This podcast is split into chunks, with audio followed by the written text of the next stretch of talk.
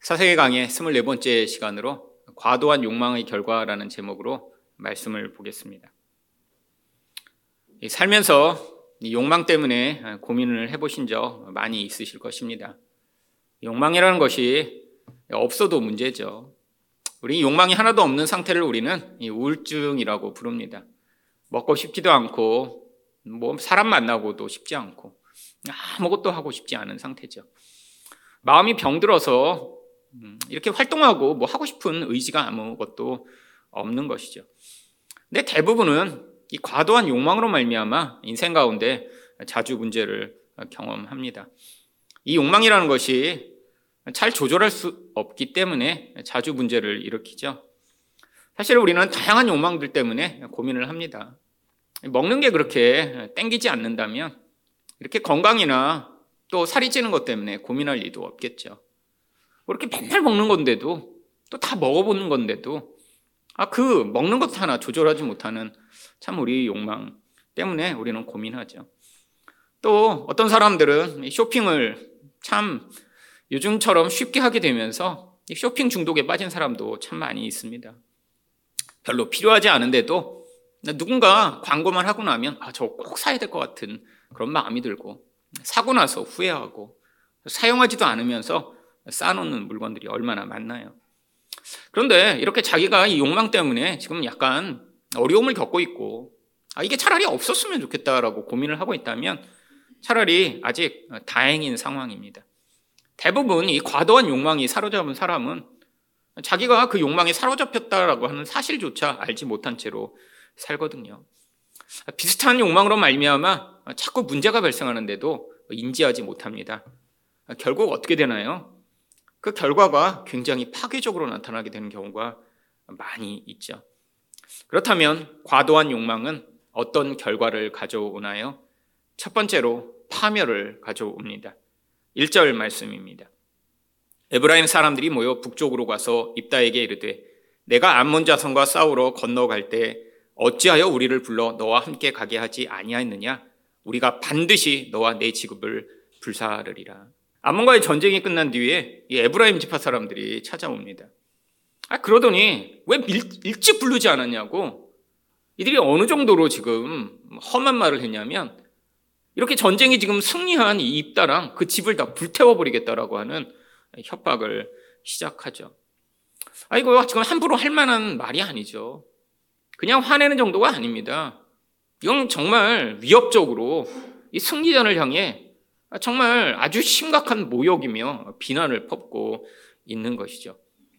아마 이런 감정적인 분노가 너무 커졌기 때문에 아 이런 사실은 일반적으로는 해서 안 되는 말까지 하며 지금 왜 이렇게 입다를 공격하고 있는 것인가요? 그런데 이들이 이런 행위를 한 게 처음이 아닙니다. 바로 앞에서 사사기 8장 1절을 보시면 에브라임 사람들이 기드온에게 이르되 내가 미디안과 싸우러 갈 때에 우리를 부르지 아니하였으니 우리를 이같이 대접하면 어찌 됨이냐 하고 그와 크게 다투는지라. 아, 이거 지금 습관적이에요. 아니 지금 8장에서 이런 일이 있었는데 또 얼마 지나지 않아 또 금방 전쟁이 벌어지자마자 이런 일을 하다니요.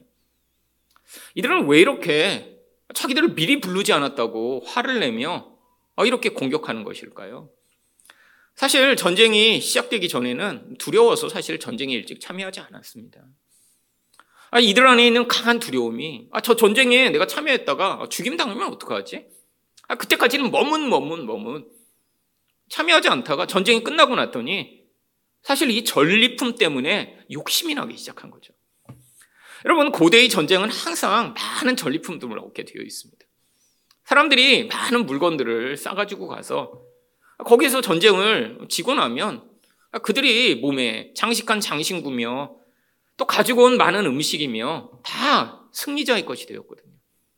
이 에브라임이 욕심도 많고 그러니까 두려움도 많았던 거예요. 전쟁이 이렇게 승리로 끝날 줄 알았으면 미리 참여할 걸.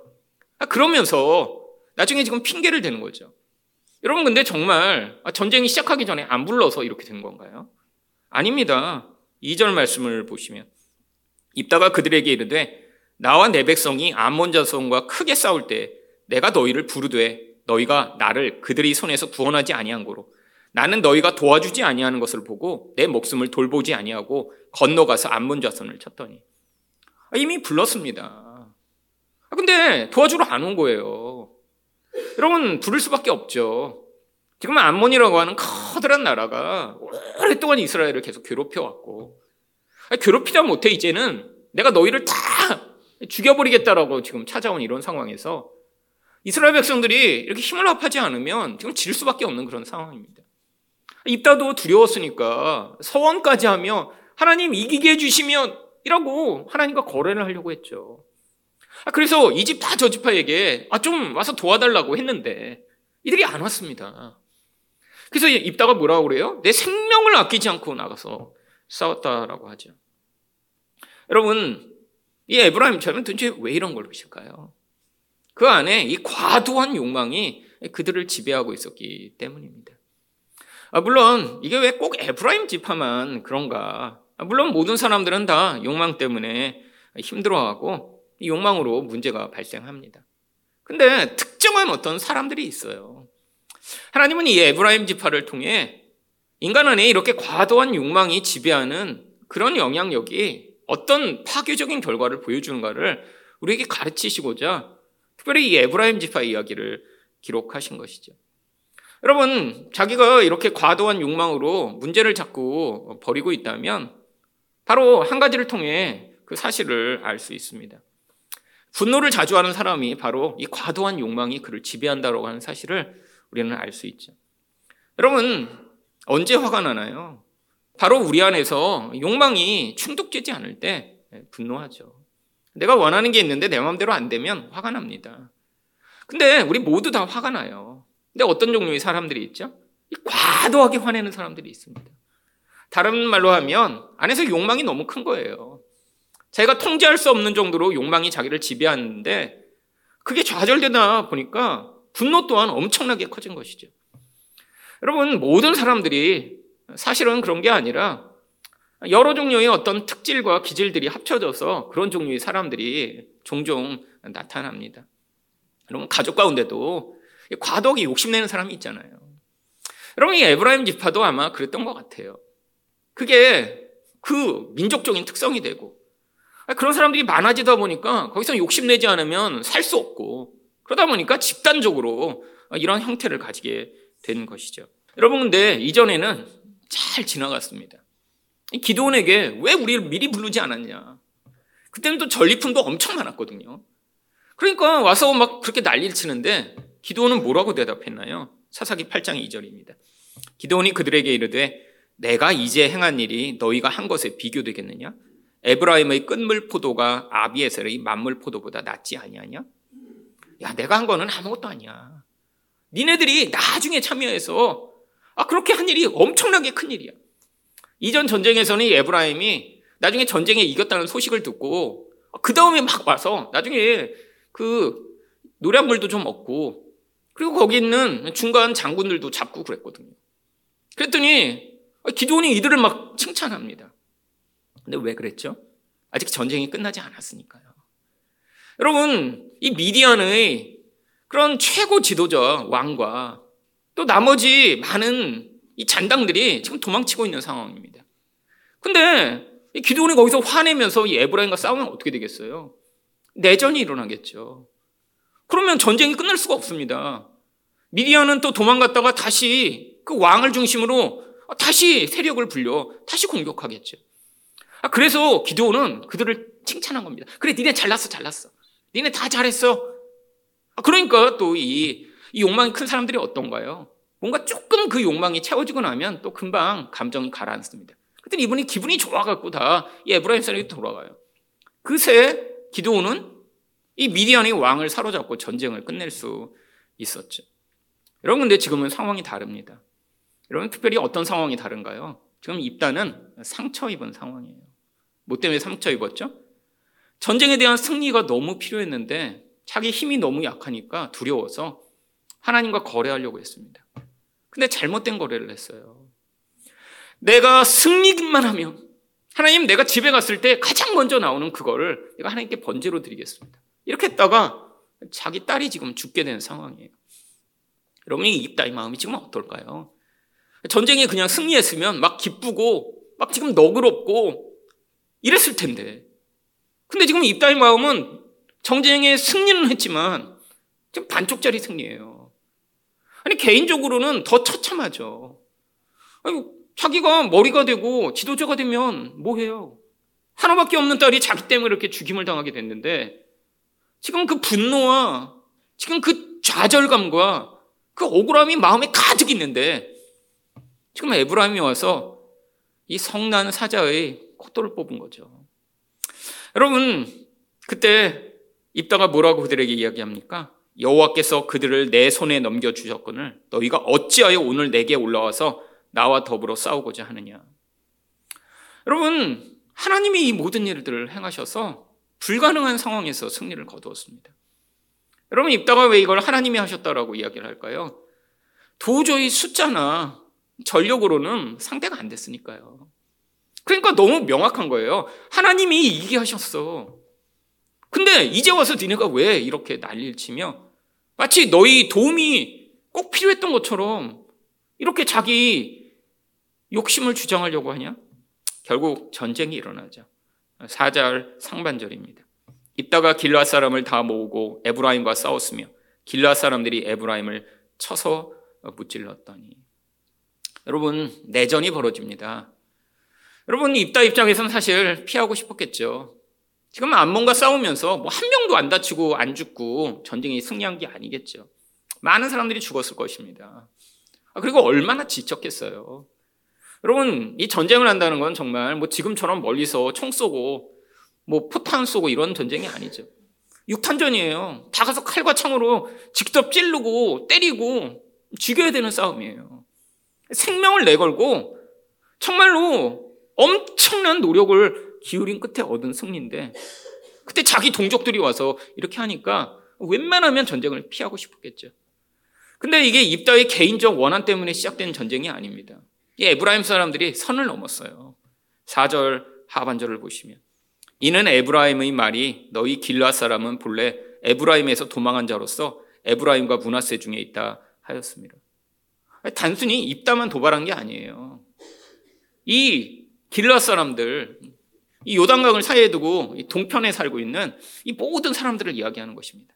이들을 향해서 야 니네들 우리한테 도망간 도망가잖아 도망자잖아. 그러면 집단적으로 모욕하고 있는 거죠. 근데 이게 사실인가요? 아닙니다.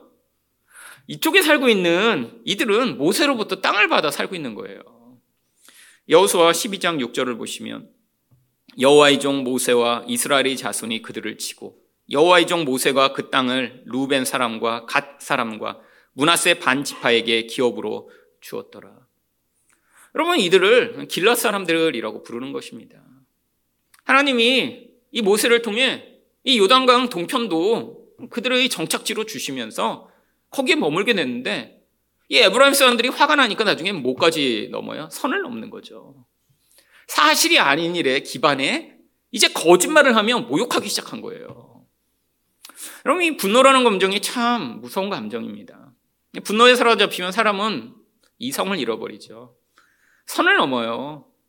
여러분 분노에 사로잡혔더라도 자기 감정을 잘 컨트롤하고 아 그리고 해야 될 말만 하고 선을 넘지 않는다면 분노도 참 유익할 수 있습니다. 화를 전혀 못 내는 것도 아주 문제거든요. 화를 낼 때 내야죠. 근데 이 대부분 화가 나게 되면 어떻게 되나요? 이제 내가 이기고 상대를 짓밟고 싶어서 선을 넘게 되는데 어떻게 선을 넘나요? 하지 말아야 될 말을 하고 사실이 아닌 말을 하고 상대를 가장 모욕할 말을 하게 되죠. 여러분 부부싸움 가운데도 만약에 화가 났어요 상대에 대해 그래서 감정을 잘 다스리고 객관적인 사실에 대해 얘기할 수 있죠. 그럼 얘기를 안 하는 것도 이것도 문제입니다. 이것도 화가 났는데 어 나는 화가 나서 어 이렇게 얘기해야 되는데 난 이거 참아 그러니까 난 성숙했어. 사실 이것도 큰 문제죠. 나중에 이런 사람들이 더 심하게 폭발하죠. 근데 늘 문제가 무엇입니까? 말에 하다가 화가 나기 시작하면 하지 말아야 될 말을 해요. 여러분, 이런 경험 한 번도 안 해보셨나요? 이게 감정이 무서운 거예요. 그 사로잡히는 순간에 자기도 훌끄덕! 그 다음에 무슨 말을 했는지 그때부터 튀어나오는 말들은 이제 나중에 아마 그 녹음을 자기가 다 해갖고 들어보면, 어, 그때 그 말을 왜 했을까? 여러분, 근데 이게 통제가 잘 안 돼요. 대부분 어떤 말들이 문제를 일으키나요? 작년에, 뭐 이렇게 하다 보면 10년 전에, 뭐 결혼하기 전에 이런 얘기가 막 나오잖아요. 그거 꺼내지 말았어야죠. 10년 전에 일어난 일을 왜 얘기해요? 아, 그리고 자기만의 문제로 시작됐다가 결국 어떻게 돼요? 당신 어머니가, 뭐 이렇게. 그러다 이제 더 심한 건 어떻게 돼요? 당신 집안이. 그래서 이제 선을 넘는 어디까지 가죠? 김 씨는, 뭐 이렇게까지 넘어가면, 이거 끝장이에요, 끝장이에요. 김 씨는. 여러분, 정말 인간은 이 분노라는 감정 때문에 하지 말아야 될 말로 서로를 파괴하는 일에 정말 몸부림을 칩니다. 근데 이게 뭐예요? 다 화던 욕망이 만드는 결과죠.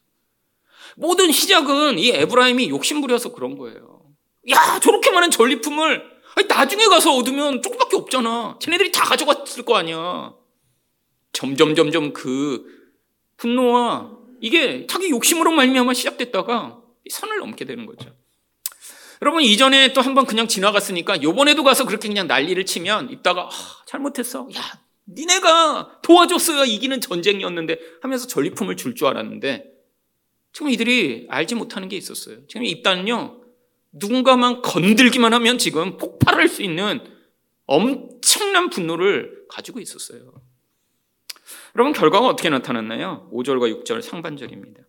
길라 사람이 에브라임 사람보다 앞서 요단강 나루턱을 장악하고 에브라임 사람의 도망하는 자가 말하기를 청하건대 나를 건너가게 하라 하면 길라 사람이 그에게 묻기를 내가 에브라임 사람이냐 하여 그가 만일 아니라 하면 여러분 전쟁 거의 다 이겼어요.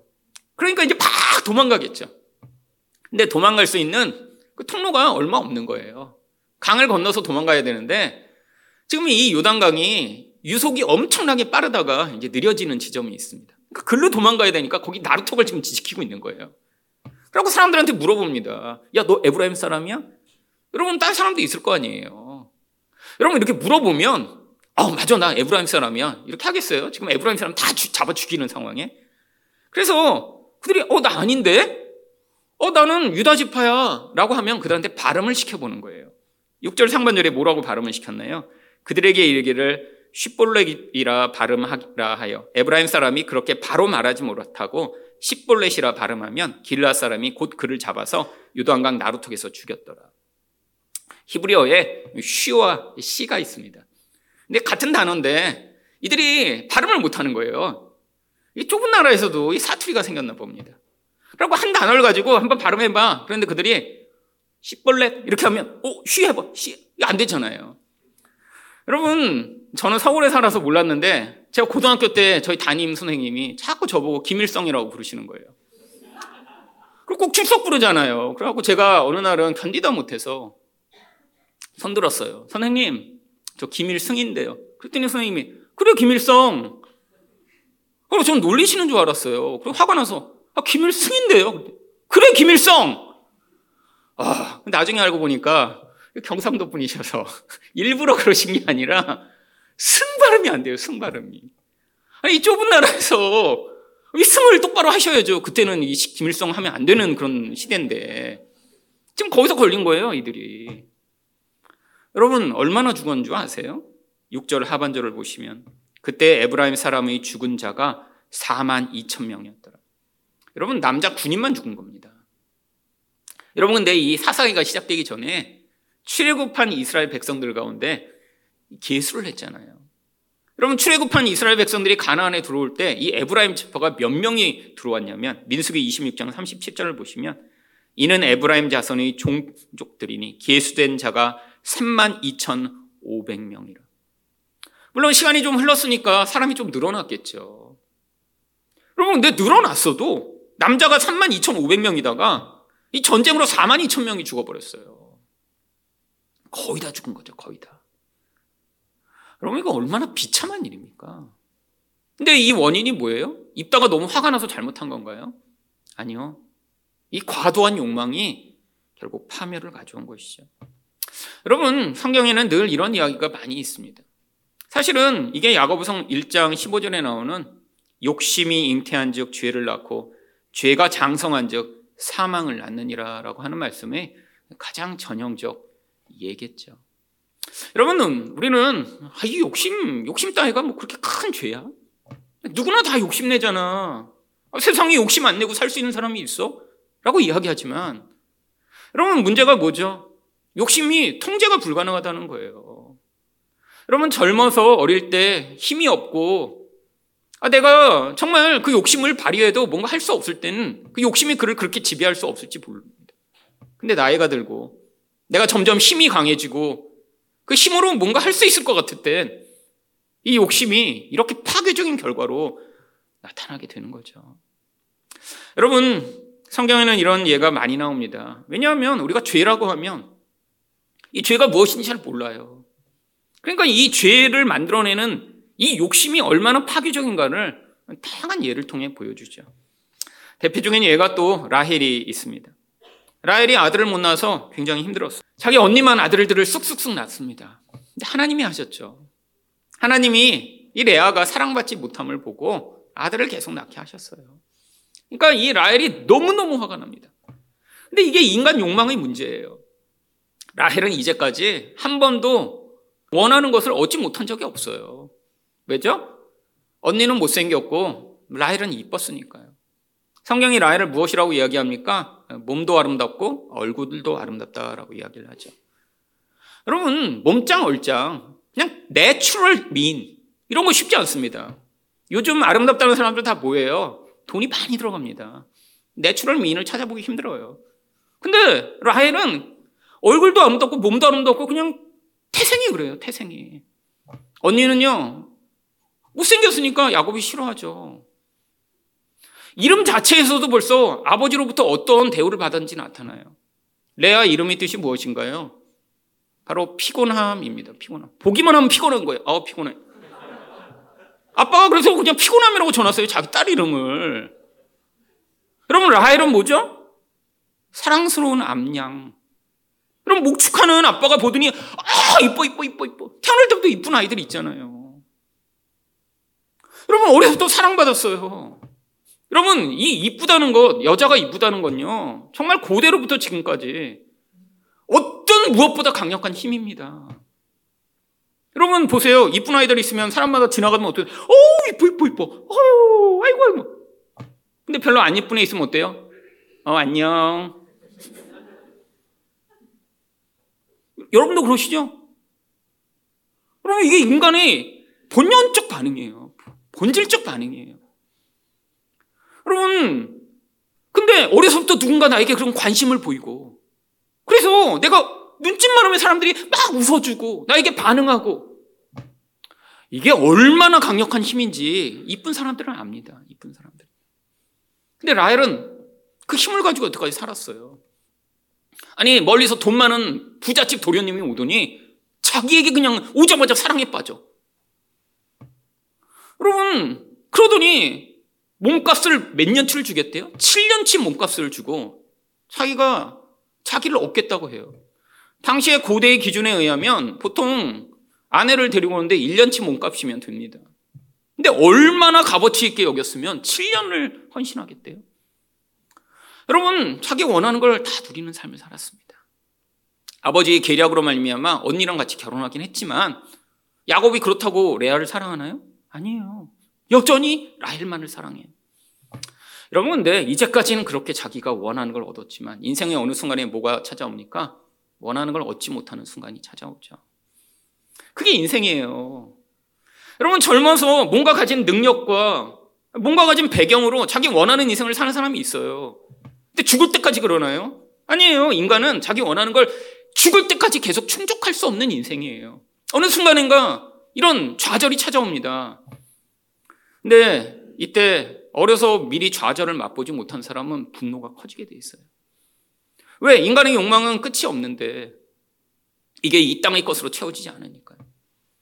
여러분 그래서 이 라헬이 분노하고 막 남편을 향해 아들을 만들어내라 그러니까 야곱이 뭐라고 얘기합니까? 내가 하나님이야! 그러고 이제 싸우기 시작합니다. 당연하죠. 하나님도 아닌데 어떻게 아들을 만들어내요? 그러다가 아들이 생겼어요. 여러분 이거 얼마나 기쁠까요? 그럼 감사해야 되는 거 아니에요? 여러분 창세기 30장 23절과 24절을 보시죠. 라헬이 임신하여 아들을 낳고 그 이름을 요셉이라 하니 여호와는 다시 다른 아들을 내게 더하시기를 원하노라. 아들을 낳아서 하나님 감사합니다. 어, 너무 감사합니다. 이게 아니라 아들을 낳더니 아들 하나 더 주세요. 너무 좋아갖고. 여러분 그래서 요셉의 이름의 뜻이 아들 하나 더입니다. 김요셉, 김 아들 하나 더. 신학교에 많아요. 김 아들 하나 더, 박 아들 하나 더. 뜻은 대부분 모르시더라고요. 전도사님들이 몰라요. 자기 이름이 아들 하나 더인지 몰라요. 아니, 그렇게 좋은 아들이 주어졌으면 감사합니다. 하나님 찬양합니다. 너무 좋아요가 아니라 하나 더 주세요. 이 그침이 없는 인간의 욕망. 아니, 요셉으로 만족했으면 괜찮았을 텐데. 아들 하나 더 달라고 그렇게 난리를 치다 아들 하나가 더 주어졌어요. 어떻게 됐죠?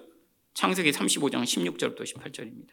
라헬이 해산하게 되어 심히 고생하여 그가 난산할 즈음에 산파가 그에게 이르되 두려워하지 말라 지금 내가 또 등남하느니라 하매 그가 죽게 되어 그의 혼이 떠나려 할 때 아들의 이름을 베논이라 불렀으나 그의 아버지는 그를 베냐민이라 불렀더라. 욕심이 잉태한즉 죄를 낳고 죄가 장성한즉 사망을 낳죠. 아니 그렇게 원하던 아들 하나 더 얻었어요. 근데 죽음이 찾아와요. 그래서 그 아들 이름을 뭐라고 부릅니까? 베논이 슬픔의 자식.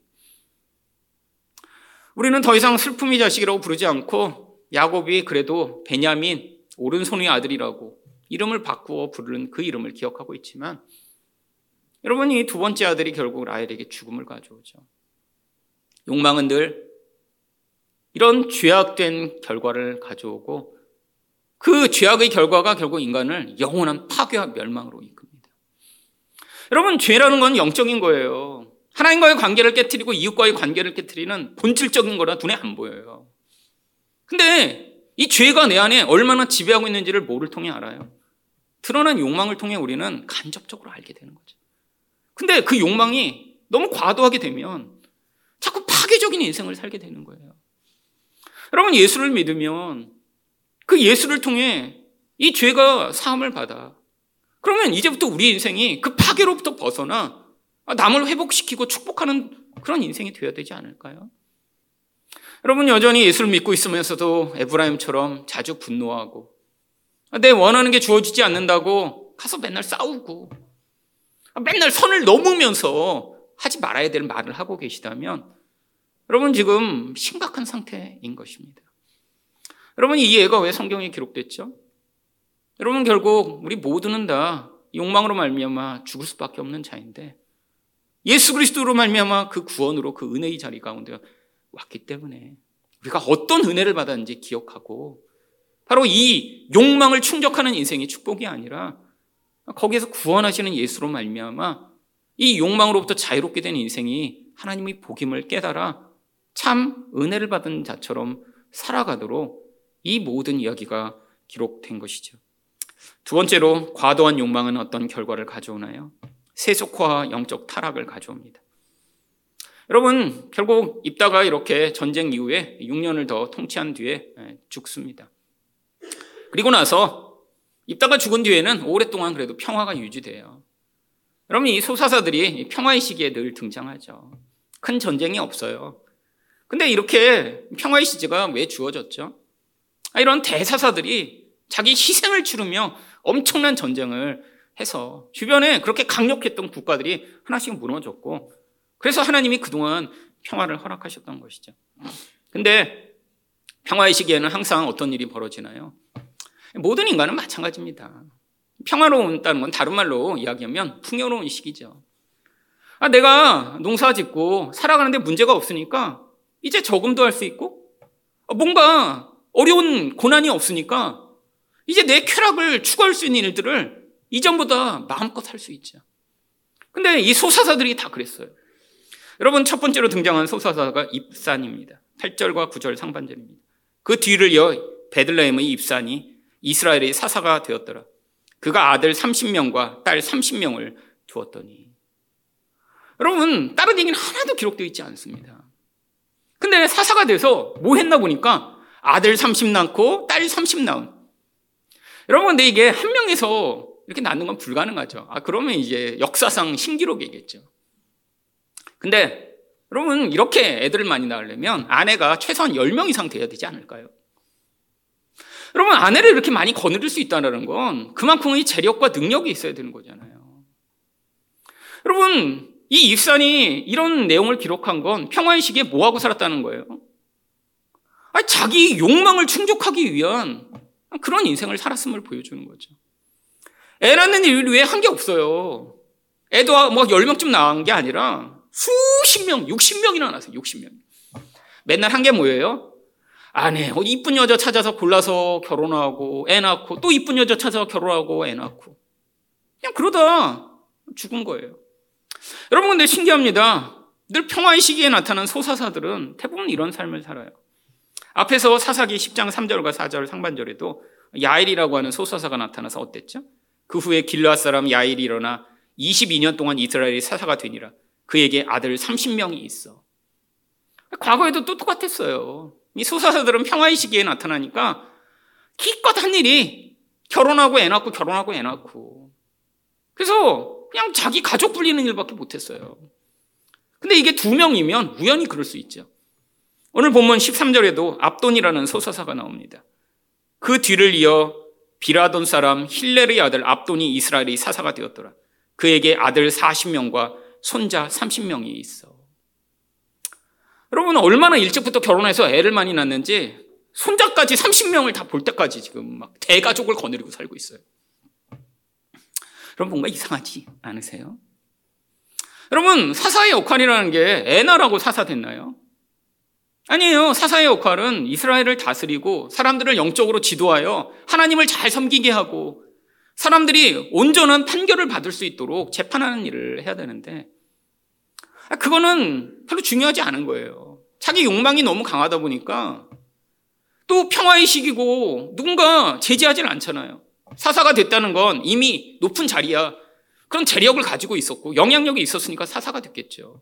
위기 상황이 아니니까 위기 상황 아닐 땐 주변에서 가장 영향력 있는 사람이 사사로 섰겠죠.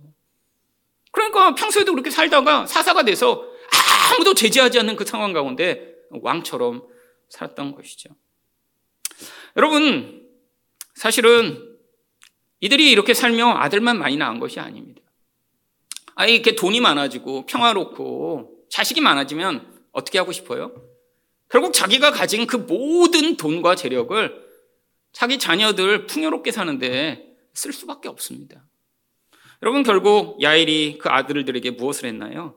10장 4절 하반절을 보시면 어린 낙이 30을 탔고 성읍 30을 가졌는데 애들마다 자가용 한 대씩 사준 거예요. 여러분 30대의 자가용 어느 한 집에 이렇게 있다. 그럼 엄청난 재벌이나 가능한 거잖아요. 물론 요즘은 이렇게 아내를 많이 거느리거나 자식이 그러서 많지 않기 때문에 한 자녀가 뭐 10대씩 차 가지고 있는 집들이 있죠. 뭐 똑같은 거예요. 30명이 30대 한 대씩 갖거나 3명이 10대씩 차를 갖거나 비슷하지 않아요? 네, 요즘은 이렇게 살죠. 그뿐이 아닙니다. 자가용만 준 게 아니라 이제 니네들이 대대로 잘 먹고 잘 살아라라고 해서 뭘 줍니까? 성읍을 하나씩 줘요. 무슨 얘기예요? 지금으로 이야기하면 빌딩 하나씩 증여한 거죠. 단순히 집을 사준 게 아닙니다. 성읍을 줘요. 성읍을. 성읍이라는 게 뭐예요? 거기랑 딸린 모든 논과 밭과 사람들까지 다 줘서 대대로 잘 먹고 잘 살아. 여러분 근데 야일만 그런 게 또 아니에요. 압도는요 14절 하반절에 보시면 어린 낙이 70마리를 탔더라. 압도는 아들이 40명, 손자가 30명까지. 이 아버지가 살아있을 때 손자까지 다 자기가 거느렸는데 손자까지 다 뭘 사줘요? 낙이 한 마리씩을 전부 사줘요. 돈 많은 재벌집 회장님이 손자까지 다 자가용 사준 것 같은 그런 이야기죠. 여러분 근데 이게 점점 선을 넘기 시작합니다.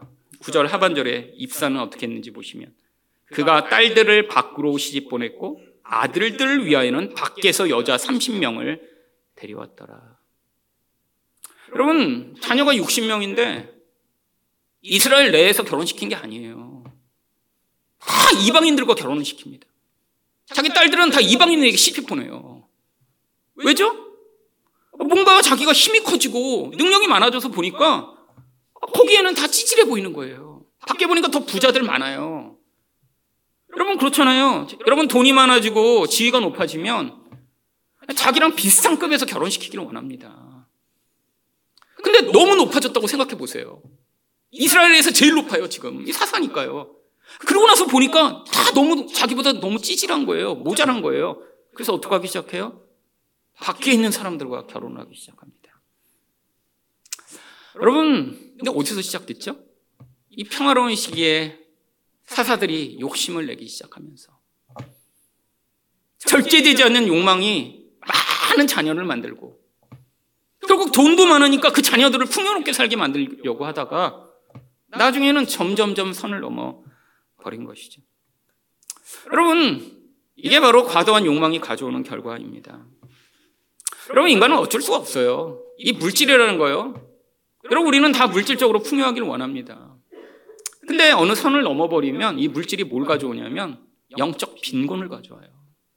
그건 어쩔 수가 없습니다. 인간에는 존재는 그렇게 막 고귀하고 영적인 존재가 아니에요. 여러분, 물질적으로 힘들고 어렵고 세상에서 내가 연약하면 인간은 자연스럽게 자기 연약함을 벗어날 하나님을 의존하게 되어 있습니다. 뭐 우리가 처음부터 막 영적이라 막 하나님을 사랑하고 막 기도하고 그러는 거 아니에요. 사실은 알고 보면 이 세상에서 뭔가 부족하고 뭔가 내가 약하니까 눈에 보이지 않는 하나님의 도움을 받고자 하는데 근데 문제는 이 물질적으로 풍요해 버리면 그런 근원적인 갈망을 우리 안에서 다 사라지게 만들어요. 그래서 물질적으로는 풍요해졌는데 영적으로는 정말 지질이 가난한 자가 돼요. 나중에 하나님과 전혀 관계없는 인생을 살게 돼 버리는 것이죠. 문제는 사사라고 하는 이스라엘의 전체의 통치자가 그 모든 원인을 제공한 것이 문제죠. 여러분, 이게 모든 시대와 모든 교회마다 나타나는 일입니다.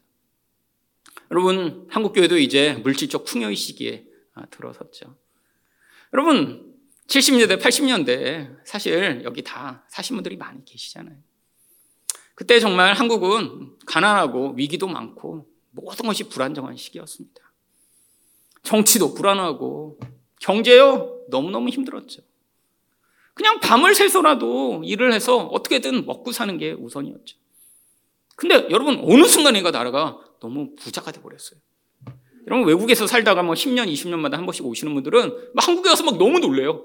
세상에 한국 이렇게 변했냐고. 그쵸? 여러분 80년대만 하더라도 외국에 쉽게 못 나갔습니다. 특히 학생들이 나가려고 그러면요. 막 국가에서 막 허락을 받아야 나가고 그랬어요.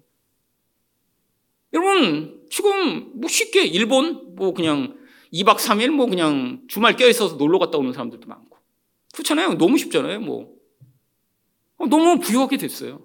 근데 대가를 뭐를 치렀죠? 지금 사람들의 영적 관심이 다 사라져버리고 있습니다. 여러분 지금 20대가 종교적 관심을 가진 사람이 20%가 채 안 돼요. 앞으로 10년, 20년 지나면 이제 점점, 점점 줄어들겠죠. 결국 교회가 사라져 버리는 것입니다. 이게 심각한 거죠, 이게. 여러분, 늘 이 물질적 풍요가 가져오는 이 반대급부적인 결과. 여러분, 더 문제는 무엇이냐면 이런 풍요한 세대의 그 모든 모습들 가운데 결국 우리 또한 똑같이 유혹을 받고 영향을 받는다라고 하는 것이죠. 여러분, 그래서 정말 우리를 통해 어쩌면 복음이 전파돼야 되고 하나님 나라가 확장돼야 되는데 그걸 방해하는 역할을 하게 된다면요. 원인이 뭔가요? 다 과도한 욕망 때문이죠. 옛날 분들이 다 예수 믿는 거는 아 이런 우리가 그냥 종교적인 죄에서 구원받아 이 땅에서 부여하고 천국 가는 게 전부라고 가르치면서 자기도 그렇게 살았던 거죠. 그냥 종교인을 만들어낸 거예요. 교회 열심히 나오고 헌금 많이 하고 봉사 많이 하고 뭔가 열심히 일하는 사람들 만들어내고 진짜 복음의 본질은 그런 게 아니에요. 여러분 열심히 그런 일들을 하는 사람들이요. 여러분 이슬람 교인들이 훨씬 더 열심히 종교적 모습을 가지고 봉사합니다. 헌신도 더 많이 해요. 여러분, 하나님이 우리를 구원하시고자 하는 건 바로 이 우리를 파괴하는 이 무서운 죄악에서부터 구원하시는데 여러분 이 무서운 죄악은 무엇으로 분출되나요? 우리가 통제할 수 없는 이런 욕망으로 나타나죠. 여러분, 여러분의 욕망은 지금 어떻게 드러나고 계신가요? 여러분 안에서 여러분을 끊임없이 지배하고 관계를 깨뜨리며 그래서 그 욕망이 이루어지지 않아 자주 분노하는 모습으로 여러분의 욕망이 여러분을 영향 미치고 있다면 여러분 지금 여러분은 자기 마음을 돌아보셔야 합니다. 그리고 기도하셔야죠. 하나님 이 욕망으로 드러나는 이 무서운 죄악에서 저를 구원하셔서 하나님 제 인생이 하나님 나라를 방해하는 그런 인생이 아니라 하나님 나라의 아름다운 영향력을 확장하는 인생으로 사용받게 해달라고 기도하실 때 하나님이 여러분을 죄에서 구원하여 그 놀라운 은혜의 통로로 만드실 것을 예수 그리스도 이름으로 축원드립니다.